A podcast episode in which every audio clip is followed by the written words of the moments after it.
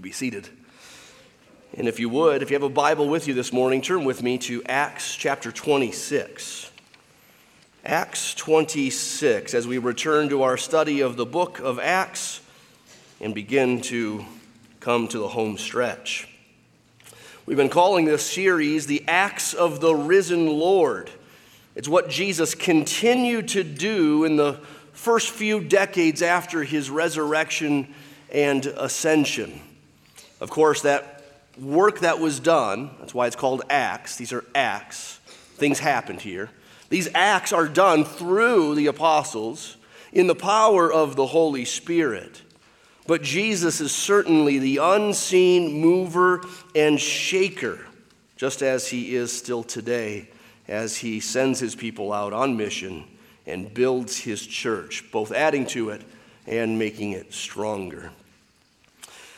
We'll look at the first half of Acts 26 today, but I'll begin reading in chapter 25 where we can gather some context and see the setting. Chapter 25, verse 23.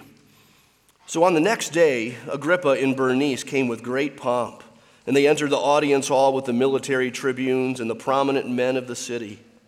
Then, at the command of Festus, Paul was brought in. And Festus said, King Agrippa, and all who are present with us, you see this man about whom the whole Jewish people petitioned me, both in Jerusalem and here, shouting that he ought not to live any longer.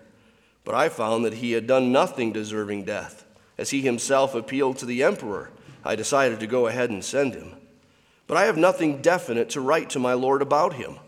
Therefore, I've brought him before you all, and especially before you, King Agrippa, so that after we have examined him, I may have something to write, for it seems to me unreasonable in sending a prisoner not to indicate the charges against him. Chapter 26. So Agrippa said to Paul, You have permission to speak for yourself. Then Paul stretched out his hand and made his defense. I consider myself fortunate that it is before you, King Agrippa, I'm going to make my defense today against all the accusations of the Jews especially because you are familiar with all the customs and controversies of the Jews. Therefore, I beg you to listen to me patiently. My manner of life from my youth, spent from the beginning among my own nation and in Jerusalem, is known by all the Jews. They've known for a long time, if they are willing to testify, that according to the strictest party of our religion, I have lived as a Pharisee. And now I stand here on trial because of my hope in the promise made by God to our fathers, to which our 12 tribes hope to attain as they earnestly worship night and day. And for this hope I am accused by Jews, O king. Why is it thought incredible by any of you that God raises the dead? I myself was convinced that I ought to do many things in opposing the name of Jesus of Nazareth, and I did so in Jerusalem I not only locked up many of the saints in prison after receiving authority from the chief priests, but when they were put to death, I cast my vote against them. And I punished them often in all the synagogues and tried to make them blaspheme. And in raging fury against them, I persecuted them even to foreign cities. In this connection, I journeyed to Damascus with the authority and commission of the chief priests. At midday, O king, I saw on the way a light from heaven, brighter than the sun, that shone around me and those who journeyed with me. And when we had fallen to the ground, I heard a voice saying to me in the Hebrew language, Saul, Saul, why are you persecuting me? It is hard for you to kick against the goads. And I said, Who are you, Lord? And the Lord said, I am Jesus, whom you are persecuting. But rise and stand upon your feet. For I have appeared to you for this purpose, to appoint you as a servant and witness to the things in which you have seen me, and to those in which I will appear to you, delivering you from the people and from the Gentiles to whom I am sending you, to open their eyes, so that they may turn from darkness to light and from the power of Satan to God, that they may receive forgiveness of sins and a place among those who are sanctified by faith in me. Well, Paul's speech goes on from there, and we'll see the rest of it next week on Easter Sunday. We'll take just the first half of it this week. Words are funny things, aren't they? Depending on context, there can be some flexibility or elasticity to the meaning of words. Not long ago, a friend of mine, maybe 10 years, my elder, he said to me, Help me out. When guys younger than us talk about something blowing up, it can be good? And I said, Yeah. Blowing up, of course, in our day, it, it meant um, it's, you know, falling apart. But blowing up now, it, it can be used in terms of uh, things really taking off, things really going well, things are blowing up. Well, sometimes usages of words even defy the technical definitions in dictionaries, at least for a while, until the dictionaries catch up with our usage. Take that one word in verse 8 of our chapter incredible. Why would anyone think it incredible that God raises the dead? Is the resurrection incredible? Now, if you invite a friend from out of state to come to the Albuquerque Balloon Fiesta with you, probably at some point they will look around, they will marvel, and they will say, This is incredible. Or if you take your family to the Grand Canyon and you stand on the precipice, you might mutter to yourself, This is incredible.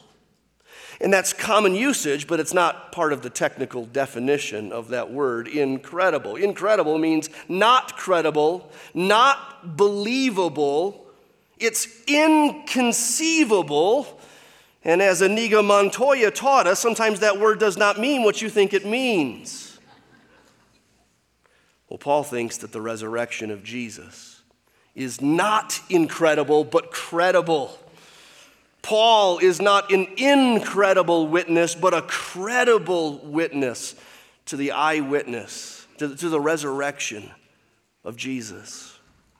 And here in Acts 26, he'll lay out his case once again.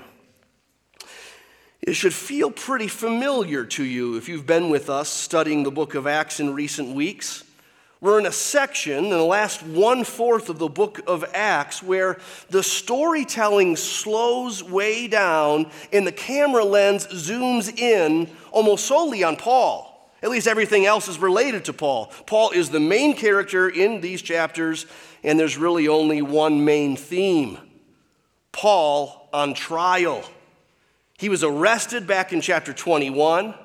Then he addressed his accusers in chapter 22, that angry Jewish mob. In chapter 23, he gave his defense before the Jewish leaders, the Sanhedrin. In chapter 24, he gave a defense before the Roman governor Felix. And then Acts 25 set the stage for the defense that we just started to read in Acts chapter 26 before Governor Festus, before King Agrippa and his weird sister Bernice. If you wonder why she's weird, you can go back and listen to the last sermon.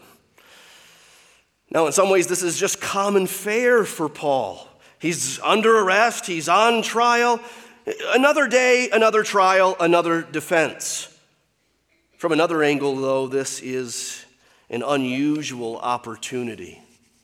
That's the first of four headings that mark out our passage for today. Verses 1 through 3, an unusual opportunity. Paul has told his story. He's talked about Jesus countless times in the book of Acts, but never quite like this, not in this august of a setting. The people involved, King Agrippa, who's the great grandson of Herod the Great, and Festus, the new governor in town, seeking to impress the neighboring ruler and his sister. All that means that the red carpet is rolled out, full regalia is adorned, the trumpets are blown, the generals, the colonels, full battalions all assembled. A couple thousand of who's who is here for this, not because the prisoner is so important or what he says will be so important, but because they think themselves important. And God will take advantage of that. As far as they're concerned, this is about pomp and circumstance. Or maybe even more noble is that they're solving a political judicial pickle. But God has his man in this place at this time with these people for his purposes. It's an unusual, special opportunity, one that Paul couldn't have masterminded or organized or planned in advance for. It's God's doing. Jesus is orchestrating events and people in surprising ways to give Paul this platform with these people, this audience at this time. You think of what came before in this winding road of providence leading up to this point. You think of the riot in chapter 21, the arrest, the beatings, the dark, cold nights in a Roman jail. You remember the Lord's promise in chapter 23, verse 11, when he visited Paul one dark night and said, As you've testified of me in Jerusalem, you will testify of me in Rome. That's where you're going. But how it gets there, it isn't quite clear. When it happens, isn't quite clear. Paul is stuck in prison under Felix for two years, and the judicial process moves along 0%. And then a new governor who is slightly more curious, slightly more judicious than the last. A visit from King Agrippa, who's curious to hear from Paul himself. This is the mysterious winding road of divine providence. And I think it's one reason why Luke takes his time to lay this out bit by bit over so many chapters. In fact, let's just pause on that idea for a moment. Because scholars and even preachers are fascinated and puzzled and curious and even slightly frustrated at times with why Luke does what he does in this last one fourth of the book of Acts. Why this intense focus on Paul's imprisonment, trials, and defense? Why record the dialogue of four different hearings? Why does Luke recount Paul's conversion first in chapter 9, but then in Paul's retelling of it in chapter 22, and then again more thoroughly in chapter 26? You feel the repetition? Or just chapter 25 is a case in point. In chapter 25, we, we read firsthand of Paul's interactions with Governor Festus but then we're told of those interactions a second time when the governor tells King Agrippa, and then a third time when the governor addresses this regal crowd.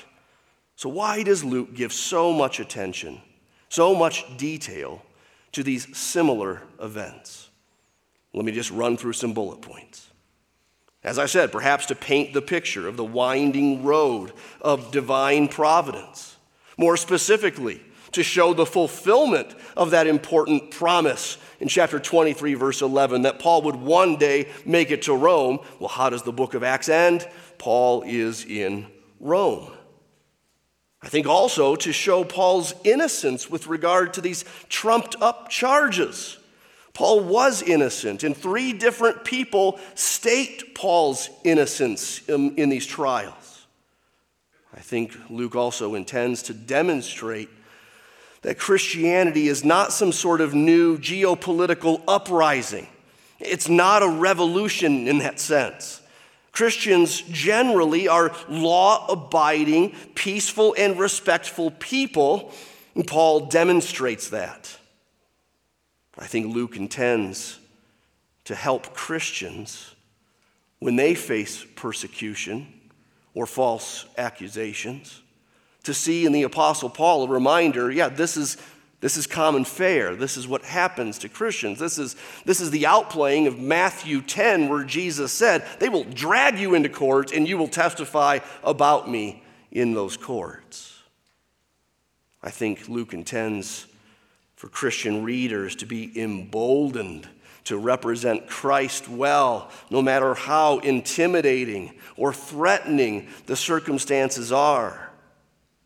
I think he's intent to show Paul's relentless gospel focus. He just keeps bringing everything back to the gospel, to Christ, to the resurrection. And Luke wants to retell that over and over to show the relentlessness of Paul's commitment to proclaim the gospel.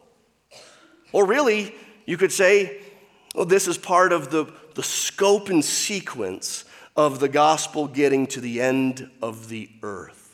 The book of Acts began You'll be my witnesses in Jerusalem, Judea, Samaria, to the end of the earth. And that's what's happening here.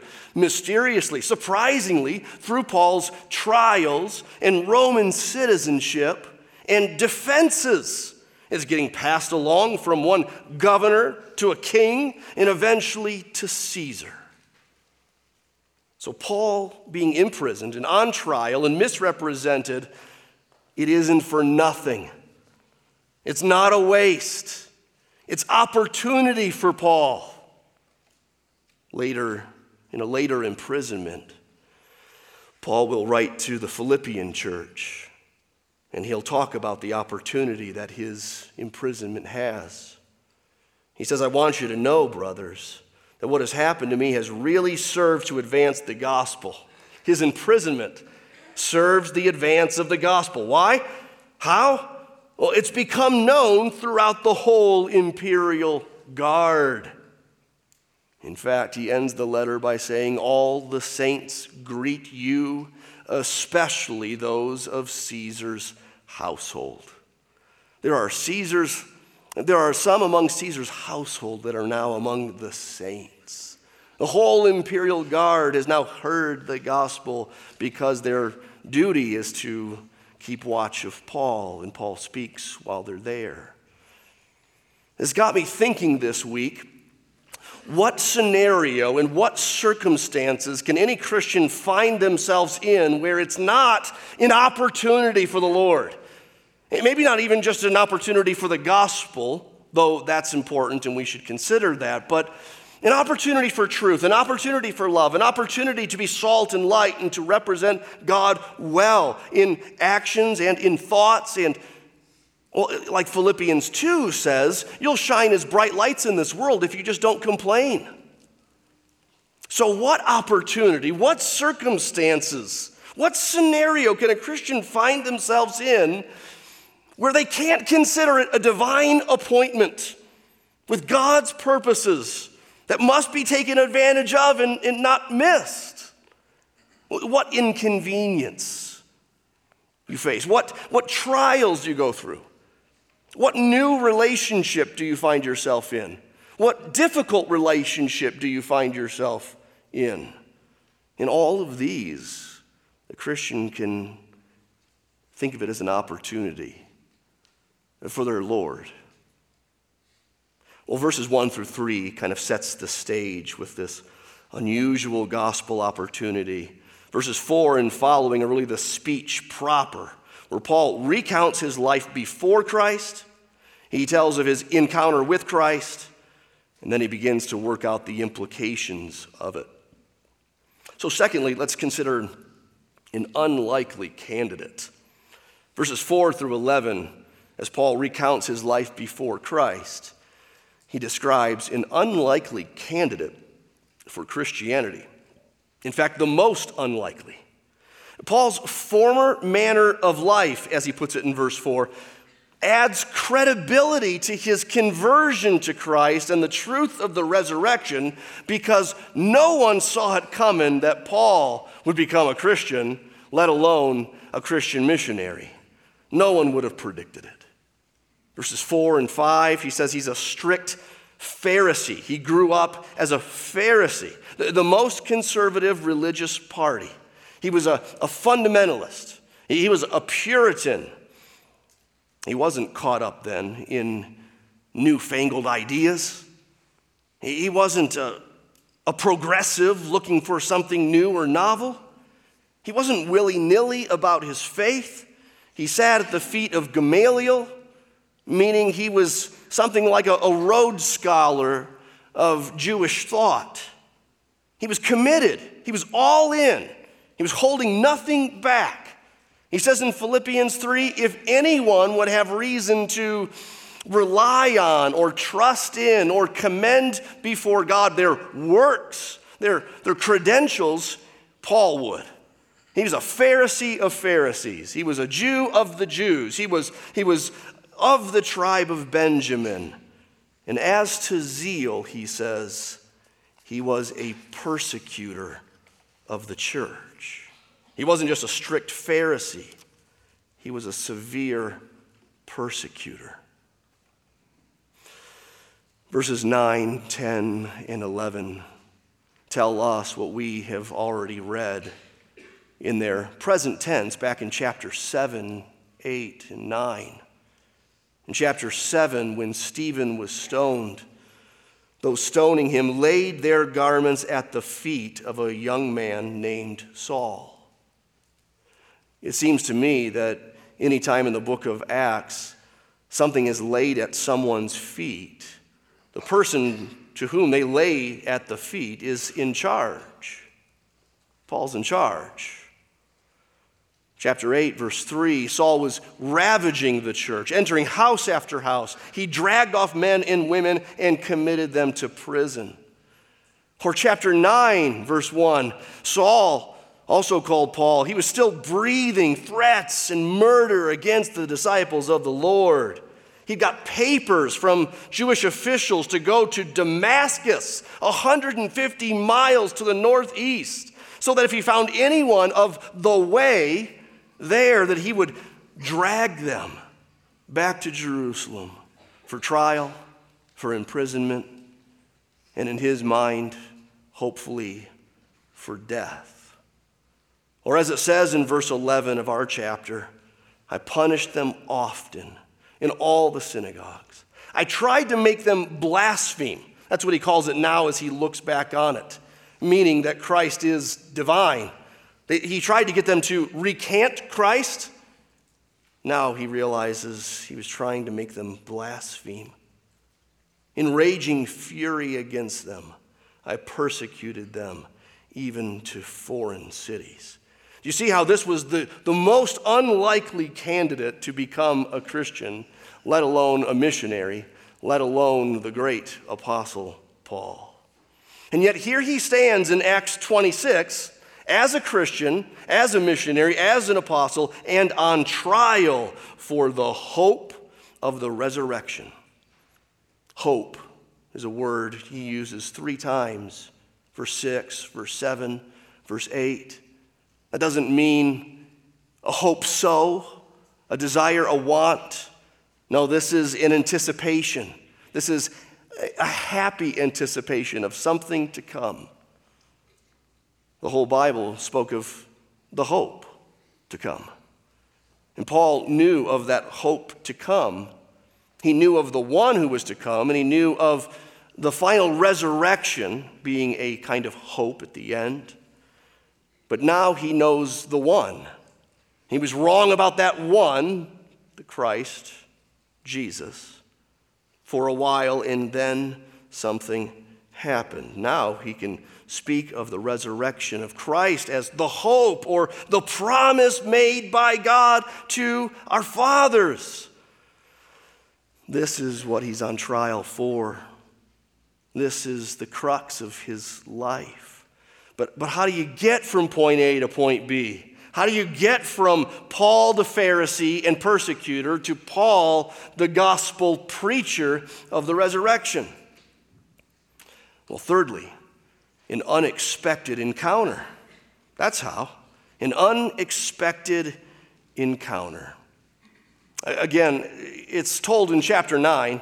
It's repeated in chapter 22, repeated again here in our chapter. And these accounts of Paul's encounter with the risen Christ vary slightly, but not inconsistently so. They've simply added or taken away details just as any of us, if we told the same story three times, would maybe inadvertently either leave off or add new details as it went on. But all the basic details are there. Paul was headed to Damascus to stop Christianity's spread. And on the way, he was intercepted. A light from heaven, brighter than the sun, appeared. He saw it, those with him saw it. It knocked him to the ground. In other accounts, we're told it blinded him for three days. He heard a voice Saul, Saul, why are you persecuting me? And here in chapter 26, this uniquely is said. Verse 14, Jesus says, It's hard to kick against the goads. Now, what does that mean? Well, a goad was a, a sharp prod used with oxen, usually fixed to the cart behind them. And so, if they slowed down or if they kicked, they kicked the goad. And that hurts. And that gets you nowhere. It's useless. Imagine you punching a knife. Well, that's just stupid. It hurts, it gets you nowhere. Well, this was a common saying it's hard to kick against the goad. All of Paul's kicking against Christ, all of his kicking against God's people was all for naught. Now the fighting was over. I am Jesus, his first name, his human name. I am Jesus who you are persecuting. Now, we can break this encounter down a number of ways. We can look at it from several different angles. Let me suggest seven. Let's consider that this encounter was, number one, unexpected. It was unexpected. Again, no one saw it coming. It's unexplainable apart from the resurrection. Paul wasn't softening to Christianity. He wasn't wrestling with guilty feelings, as later psychologists have surmised. He was headed to Damascus to persecute and prosecute and kill and imprison Christians. Secondly, this encounter was sudden. In a moment, things changed. And then the dominoes fell one after another. If Jesus is alive, then he's glorious alive, and all that he said about himself is true. And, his followers, they are his, and he's been persecuting them. Or in Christ's words, you've been persecuting me. It was sudden. This wasn't the last domino to fall, this was the first to fall. This didn't come after weeks and weeks of Paul's contemplation or reconsidering Stephen's sermon back in chapter 7. No, it was sudden. Thirdly, it was undeniable. Others were there. It wasn't a hallucination, it wasn't wishful thinking. Paul had an encounter with the bodily risen Christ. Fourth, it was unique. It was unique, it was special. When you consider Paul's past as a Pharisee and persecutor, and you consider his supernatural encounter with the bodily risen Christ appearing to him in glory, him hearing a voice, well, this is special. This is not how most of us got saved. That's important to note. Fifth, this encounter is a powerful apologetic. A powerful apologetic. An apologetic means a defense, an argument.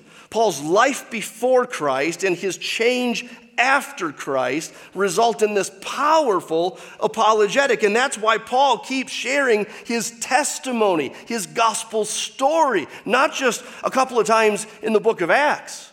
But in 1 Timothy 1 and 1 Corinthians 15 and Galatians 1, he keeps coming back to what he used to be and what Christ showed him and how it changed. Now, you might wonder is the Apostle Paul then laying out for us a good model to, to talk to unbelievers about our faith by first talking to them about getting faith, how we came to faith, how'd it go for us, telling our story. Well, that's not a bad idea. There's certainly nothing wrong with the formerly blind guy who says, I once was blind and now I see. That's his story. We shouldn't simply talk about our story or our experience. We need to get to Christ and what happened in that, that weekend of Good Friday and Easter and what it means for people today.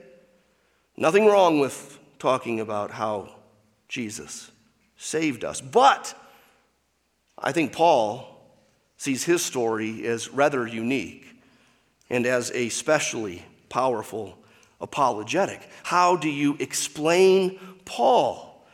How do you explain the foremost persecutor of Christians becoming instantly, overnight, the foremost preacher of Christ? He was a credible witness. The sixth thing we can say about this encounter is that it's typical. Uh, from one angle, it's typical.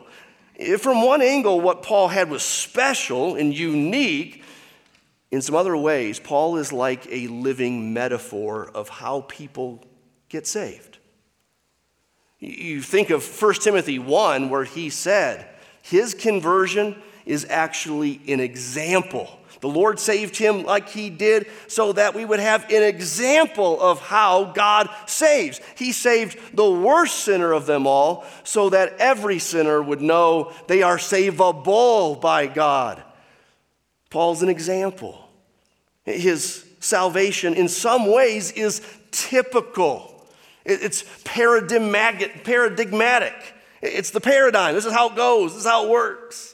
You might not see a literal light, you may not hear a real voice, but to become a Christian, you have to have an encounter with Christ. You have to have, through the eyes of faith, a real sight of what He is and who He is and what He's done and why it matters. In the words of 2 Corinthians 4, the God of this world has blinded the minds of unbelievers to keep them from seeing the light of the gospel, the glory of Christ. But the same God who said, Light shall shine out of darkness at creation, has shone in our hearts to give the light of the knowledge of the glory of God in the face of Jesus Christ. Yes, Paul saw a literal light, but he is a living parable of conversion. And lastly, this encounter resulted in immediate change. It had an immediate effect. It was irresistible for Paul. There was no negotiating here. He fell to the ground. He felt the goad he was kicking against. And he turned around and followed Christ. An unexpected encounter. Fourthly, there are universal implications implications for Paul immediately when this encounter happened, and by extension for everyone else, even the whole world. Verse 16, Jesus said, Rise and stand on your feet, for I've appeared to you for this purpose, to appoint you as a servant and a witness to the things you've seen. You'll be delivered from your people and from the Gentiles to whom I am sending you. And that's the rest of the book of Acts, right from chapter 9 through to the end. Paul is proclaiming the gospel to the Jews first, then to the Gentiles. There's always some gospel success, there's always some threat, but there's protection in the midst of it all. And God is getting his man to his place with the word as the gospel spreads. Verse 18 neatly summarizes the mission and the message that Paul would bring. It's power packed. There are five descriptions of Paul's ministry. And by extension, these are descriptions of every Christian's ministry, every Christian's calling. This is what happens when Christians give the gospel to their friends and that friend comes to believe. What happens? Verse 18 I'm sending you to open their eyes so they may turn from darkness to light and from the power of Satan to God, that they may receive the forgiveness of sins in a place among those who are sanctified or purified by faith in me. This was Paul's message. This was Paul's mission. That's what he was hoping would take place at this very scene as he stood on trial. This is the message, this is the mission, this is the hope of every Christian as they represent Christ in this world, as they are ambassadors, as they witness, whatever you call it. Matthew 28 says, making disciples. Whenever a Christian shares the gospel with a non Christian, not always, not as much as we want, maybe not this year but this is what can happen. This is what can happen. This is what God puts ablaze into dark hearts. He opens their eyes, He turns them from darkness to light, from the power of Satan to God, that they might receive the forgiveness of all of their sins, that they might have a place among God's people. And all of this by faith or through faith. Not because they've earned it, not because they've, they've worked really hard to get there. It's simply by faith that we're purified, that we have forgiveness, that we're transferred from Satan to God, that we're transferred from darkness to light. If you're not a Christian, this is what you need. You need verse 18 to happen. And every Christian would say that this is what happened to them. They needed their eyes open. They needed to be turned from darkness to light, from Satan to God. They needed the forgiveness of sins. And resulting in that, they have a place among God's people. This is the gospel. This is what Paul lived for. This is what Paul eventually died for. It's what we want you to know. It's what we want you to believe. We want you to join the Apostle Paul and millions of others and many of us in this room by believing in this Christ and being saved. Three questions as we close. Three questions. Number one, it's actually in our text in verse 8, where Paul asks, why is it thought incredible by any of you that God raises the dead? Does a resurrection sound incredible to you? Like bad, not believable, inconceivable? Well, you should think about this. You should realize that the most naturalistic among us, the most materialistic among us, still acknowledge the unknowable and the unexplainable. I think you know this. You know that not everything in your life can be studied in a petri dish or graphed on a computer screen. There are things that are unexplainable. I mean, how do you explain the human will or conscience or human dignity or self awareness? or the experience of beauty or love. We don't find these things in the petri dish. I think we all know that there has to be some sort of metaphysical, as the philosophers say, beyond the physical.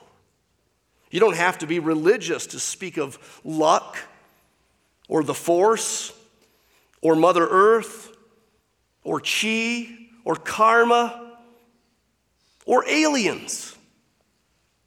There are normal people all around you who believe crazy things. I was once at a new doctor. Uh, she asked me about my education. It came up. I had done a PhD.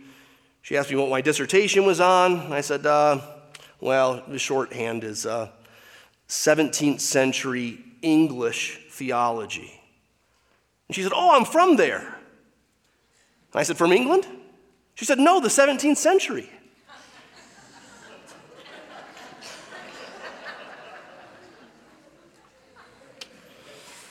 Should have got a hold of her before I finished the dissertation. Maybe I could have footnoted someone who actually is from there. People say things like, everything has a purpose, or He'll get his in the end without any reason to believe that. They just believe it. Well, the Bible explains these things in terms of the true and living God, who is greater than any force or mechanism or law or principle. He is God, and He's personal and He's powerful.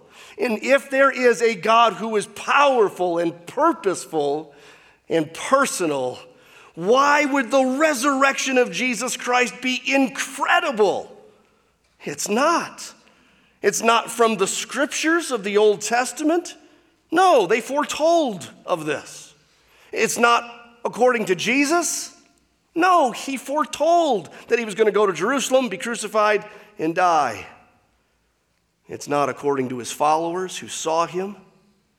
And it's not according to this follower who saw him last of all, the Apostle Paul. He's a credible witness.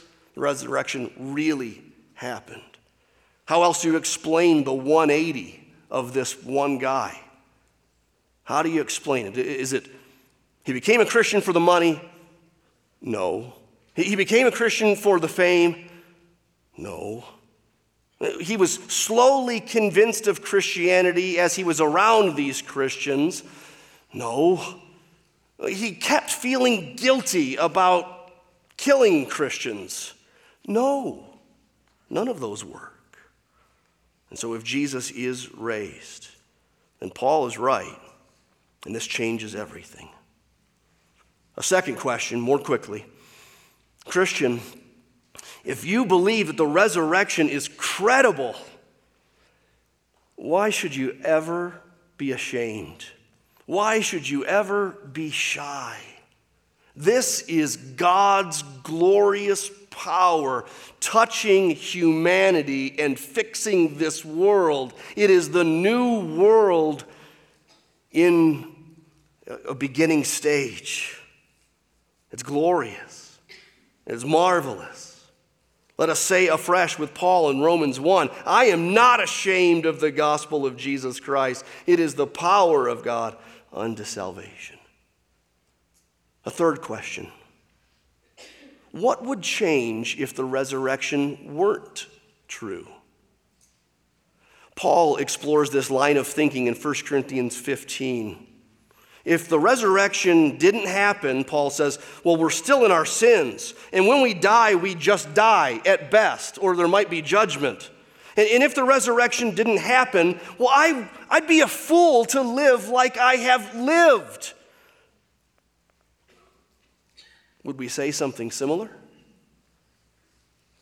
Eh, would you say, well, if the resurrection isn't true, looks like I get back my Sunday mornings. if the resurrection isn't true, yeah, I'll still go to church. I like those people. I like singing. Well, boy, that's not resurrection power. You may not know the resurrected Christ. Or, or maybe we could think of it the other way. One more question What should change in our lives because the gospel is true, because the resurrection is real? What is out of line with the resurrection, the risen Christ? Oh, I'm far from perfect, but I have a renewed vigor this week to get more of life in line with the resurrection. He is risen. He's risen indeed. This changes everything. May it change more. Let's pray.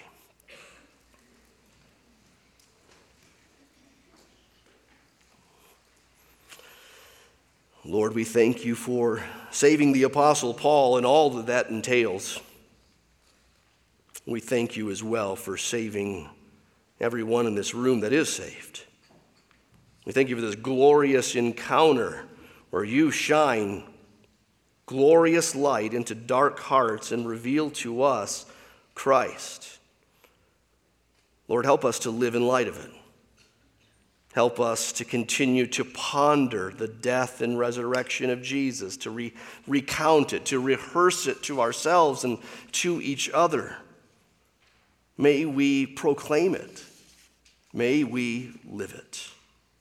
Help us, we pray, even as now we sing reminding ourselves and recounting to ourselves what you have done for us in Jesus' suffering and death and resurrection for us. We pray in his name. Amen.